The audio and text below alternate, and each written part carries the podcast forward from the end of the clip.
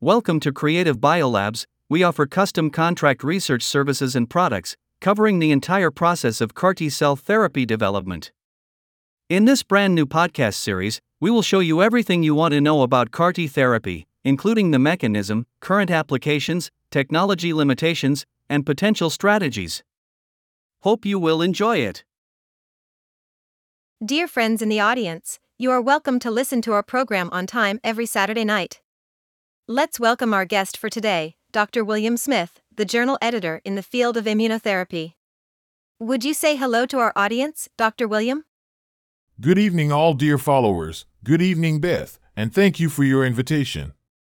It is great to see you all again. I'm very excited to be here.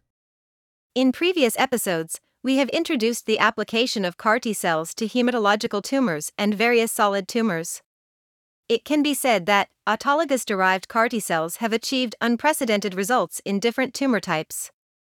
However, there are still some unavoidable problems with autologous CAR T cells that require individual customization. Therefore, some researchers began to propose allogeneic derived CAR T cells. They collected T cells from healthy donors, or directly used stem cell derived T cells for human leukocyte antigen matching, and then loaded the designed CAR onto the surface of the T cells. This technique is called allogeneic hematopoietic cell transplantation. And our discussion today will be based on this. What obstacles are there in the hematopoietic cell transplantation? And any corresponding strategies? In fact, allogeneic hematopoietic cell transplantation can cause a period of profound immunosuppression. As a result, the number and function of virus specific T cells are defective, making the recipients vulnerable to the virus. These infections can cause significant morbidity and lead to mortality in transplanted patients. Cytomegalovirus and Epstein Barr virus are the main viral pathogens. They may cause life threatening diseases during the post transplant period. Both viruses are usually asymptomatic in immunocompetent hosts. Although there are pharmacological antiviral therapies available, these also have temporarily unavoidable side effects. Even these therapies may not be effective against every virus, fail to rebuild viral immunity, and may lead to drug resistance. Therefore, it is necessary to develop adoptive cell therapy consisting of virus specific cytotoxic T lymphocytes to correct the deficiency of viral immunity after transplantation. Today, I would like to detail the progress made in generating single virus specific T cells, specifically against cytomegalovirus and Epstein Barr virus. Afterward, we can focus on describing progress in developing multivirus specific T cells and expanding available donor sources, including the generation of virus specific T cells from virus uninfected individuals and the use of third party donors. Thank you very much, Dr. Smith. That is a very clear framework for our discussion. So, let's learn about cytomegalovirus first, shall we? What happens when people get infected with this virus? Cytomegalovirus is a member of the beta herpes viridae family. It is an opportunistic, ubiquitous virus. Primary cytomegalovirus infection is asymptomatic in most immunocompetent individuals. A small number of people are more susceptible and may then develop a syndrome resembling infectious mononucleosis. After primary infection, the virus has a period of clinical latency. During this period, it resides in mononuclear leukocytes to evade immune surveillance. It is controlled by composite immune cells of the innate and adaptive systems. An absolute and functional deficiency of cytomegalovirus reactive T lymphocytes can lead to viral dissemination and the development of cytomegalovirus diseases, including pneumonia, retinitis, colitis, encephalitis, and hepatitis. In addition, complications of cytomegalovirus infection appear acutely in severely immunocompromised patients. After learning these about cytomegalovirus, could you describe the importance of the recovery of a protective cytomegalovirus specific immune response after allogeneic hematopoietic cell transplantation? Sure. None of the patients with a detectable cytomegalovirus specific cytotoxic T lymphocyte response after transplantation developed cytomegalovirus pneumonitis. In contrast, patients with no detectable response had a 60% mortality rate.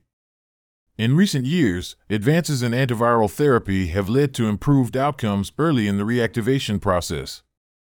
However, it has been reported that the overall survival rate of cytomegalovirus pneumonia post hematopoietic cell transplantation is only 30% in the six months after diagnosis. Cytomegalovirus serostatus is an independent risk factor for outcomes after transplantation in unrelated donors. And cytomegalovirus seropositive donors are also considered risk factors for bacterial and fungal infections. What are the differences between pharmacological antiviral therapies and adoptive cellular therapy in this regard?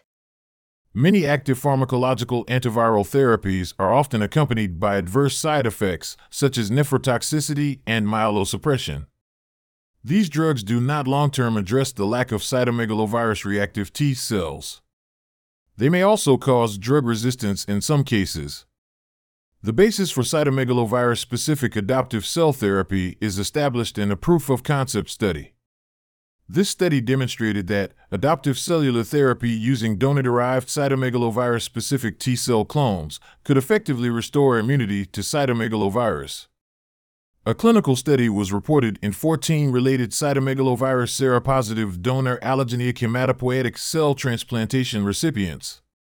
These cells, which did not produce major side effects, were infused as a preventive therapy, and all patients reconstituted cytomegalovirus specific cytotoxic T lymphocytes.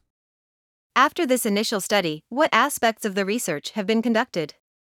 Well, the researchers went on with a series of phase 1 to 2 studies to assess the safety and efficacy of cytomegalovirus specific T cells as adoptive cellular therapy. These studies were heterogeneous in design, preventing direct comparisons between studies, especially with regard to therapeutic indications, cellular selection techniques, cell doses, and transplant conditioning regimens. Earlier studies examined the use of cytomegalovirus specific T cells as a prophylactic therapy.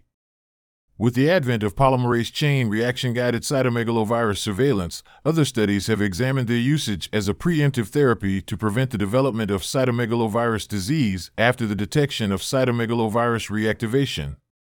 Few studies have focused on patients with refractory cytomegalovirus viremia or disease. A phase 2 study investigated the use of cytomegalovirus specific T cells in prophylactic and preemptive settings, in which one third of patients received cells as prophylaxis. In the prophylaxis group, only three patients had an episode of primary infection that required additional antiviral therapy. In contrast, the remaining patients in the study did not experience secondary episodes of viral reactivation after initial clearance. This demonstrates the effectiveness of this therapy in different indicative settings. As far as I know, graft versus host disease is a known side effect of donor lymphocyte infusion therapy. It is also a potentially serious complication after allogeneic hematopoietic cell transplantation. So, can the adoptive transfer of virus specific cytotoxic T lymphocytes cause or exacerbate graft versus host disease in transplant recipients? This question has been considered by researchers. And so far, studies have reported only low rates of graft versus host disease induction, including those patients who are usually at high risk of developing graft versus host disease. It is important to note, however, that most studies excluded patients with active graft versus host disease.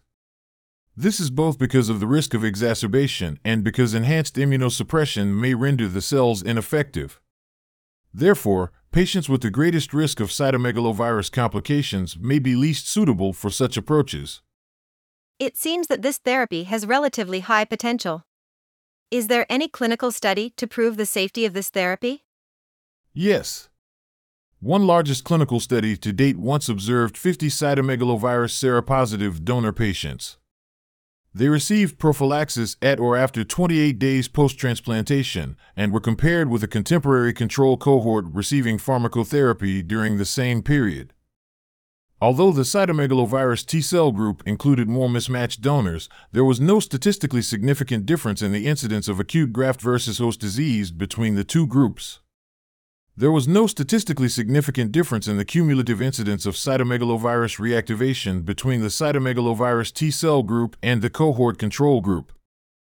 However, the peak cytomegalovirus titers were lower in the T cell group with a statistically significant difference. In addition, in the cytomegalovirus T cell group, the number of patients requiring cytomegalovirus drug treatment was reduced, and the total treatment dose per patient was also reduced. While the study was non randomized, it did demonstrate an acceptable safety profile for the therapy compared with those who received only the pharmacotherapy. Thanks for your introduction, Dr. Smith. Let's get back to the therapy development. What are the strategies for obtaining cytomegalovirus specific T cells? Okay. There are two main direct selection techniques for generating virus specific T cells. One is the gamma capture technique based upon the secretion of interferon gamma following antigen stimulation. And the other technique is based on the binding of fluorophore conjugated human leukocyte antigen peptide multimers to T lymphocytes specific for the presenting viral peptides. The practical clinical application of adoptive transfer of T cell clones is hampered by the need for prolonged in vitro expansion steps. Cultures typically require up to 12 weeks and a relatively high cost. Advances in laboratory techniques for the direct isolation of antigen specific T cells from the blood of seropositive donors have contributed significantly to progress in the field of virus specific adoptive cellular therapy. As you just mentioned, human leukocyte antigen multimers, could you elaborate a bit more about the technique based on human leukocyte antigen multimer selection? Yeah. A human leukocyte antigen multimer consists of many human leukocyte antigen molecules loaded with antigenic peptides of interest. In this case, they are loaded with cytomegalovirus peptides and attached to fluorophores or metal beads that can be detected by flow cytometry or magnetically selected. The multimer binds to the T cell receptor of the T cell. These T cells are specific for the presented antigenic peptide. This allows the detection and isolation of T cells specific for the relevant cytomegalovirus peptides. A limitation of this technique is that its application is limited to those patients whose human leukocyte antigen alleles have viral peptides, and the products produced are limited to the class of the human leukocyte antigen presentation. That is, usually CD8 positive cells, since the production of class II multimers is more technically challenging. Cytomegalovirus specific CD8 positive T cells were isolated from seropositive donors using this technique. Patients who were infused with cellular products over several hours had either a single episode of cytomegalovirus reactivation or persistent viremia and did not require prolonged in vitro cultures to obtain sufficient numbers of cells. Cytomegalovirus viremia levels were reduced in all patients, suggesting the function of cytomegalovirus specific cytotoxic T lymphocytes. What about the gamma capture technique? What should we learn about it? This technique involves selecting T cells that release gamma interferon upon stimulation with cytomegalovirus peptides. The advantage of this technique is that it is applicable to all seropositive blood donors regardless of human leukocyte antigen type, thus greatly broadening the applicability. The resulting product is not limited to CD8 positive T cells. It has been reported that donor peripheral blood mononuclear cells were stimulated with the cytomegalovirus PP65 peptide pool, and that maximal interferon gamma production was observed four hours after stimulation. What's more, this technique has now been successfully used by many researchers. Well, thanks for such a clear explanation to this technique. My next question is a what are the results of experiments to assess the safety and clinical efficacy of cytomegalovirus specific adoptive cellular therapy? The conclusions of most early clinical studies were limited by non randomized, small scale single center reports and heterogeneous designs. To address these issues, two UK based multicenter randomized controlled trials have been conducted to evaluate the safety and clinical efficacy of cytomegalovirus specific adoptive cell therapy. Any they have yielded encouraging early interim results.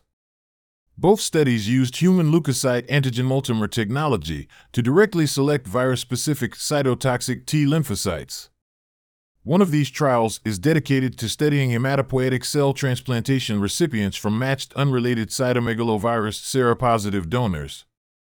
After completion of patient donor pairing, cells were preferentially used for cytomegalovirus viremia. Although full clinical data from the trial have yet to be established, the preliminary results report that the infusions were safe, with the more durable expansion of the cytomegalovirus specific T cells and reconstitution of immunity. I see. And what did another trial prove? The other trial is a phase 3 clinical trial. In matched sibling cytomegalovirus seropositive donor T cell depleted hematopoietic cell transplantation recipients, donor derived cytomegalovirus specific adoptive cellular therapy, and conventional drug antiviral therapy were randomly selected. Adoptive cell therapy was administered for weeks after transplantation, regardless of cytomegalovirus monitoring polymerase chain reaction results. There were no significant differences in the rates of graft versus host disease or serious adverse events between the two groups. Preliminary analysis found, however, that there was less cytomegalovirus reactivation in the adoptive cellular therapy group, and there was a trend to reduce overall treatment duration. Thank you for detailing the progress in generating cytomegalovirus specific T cells. That would be all our content today. Thanks again to Dr. Smith for his wonderful scientific sharing. Thank you for listening. See you next time. Thank you. I'm looking forward to sharing more interesting knowledge in the next program. See you next time.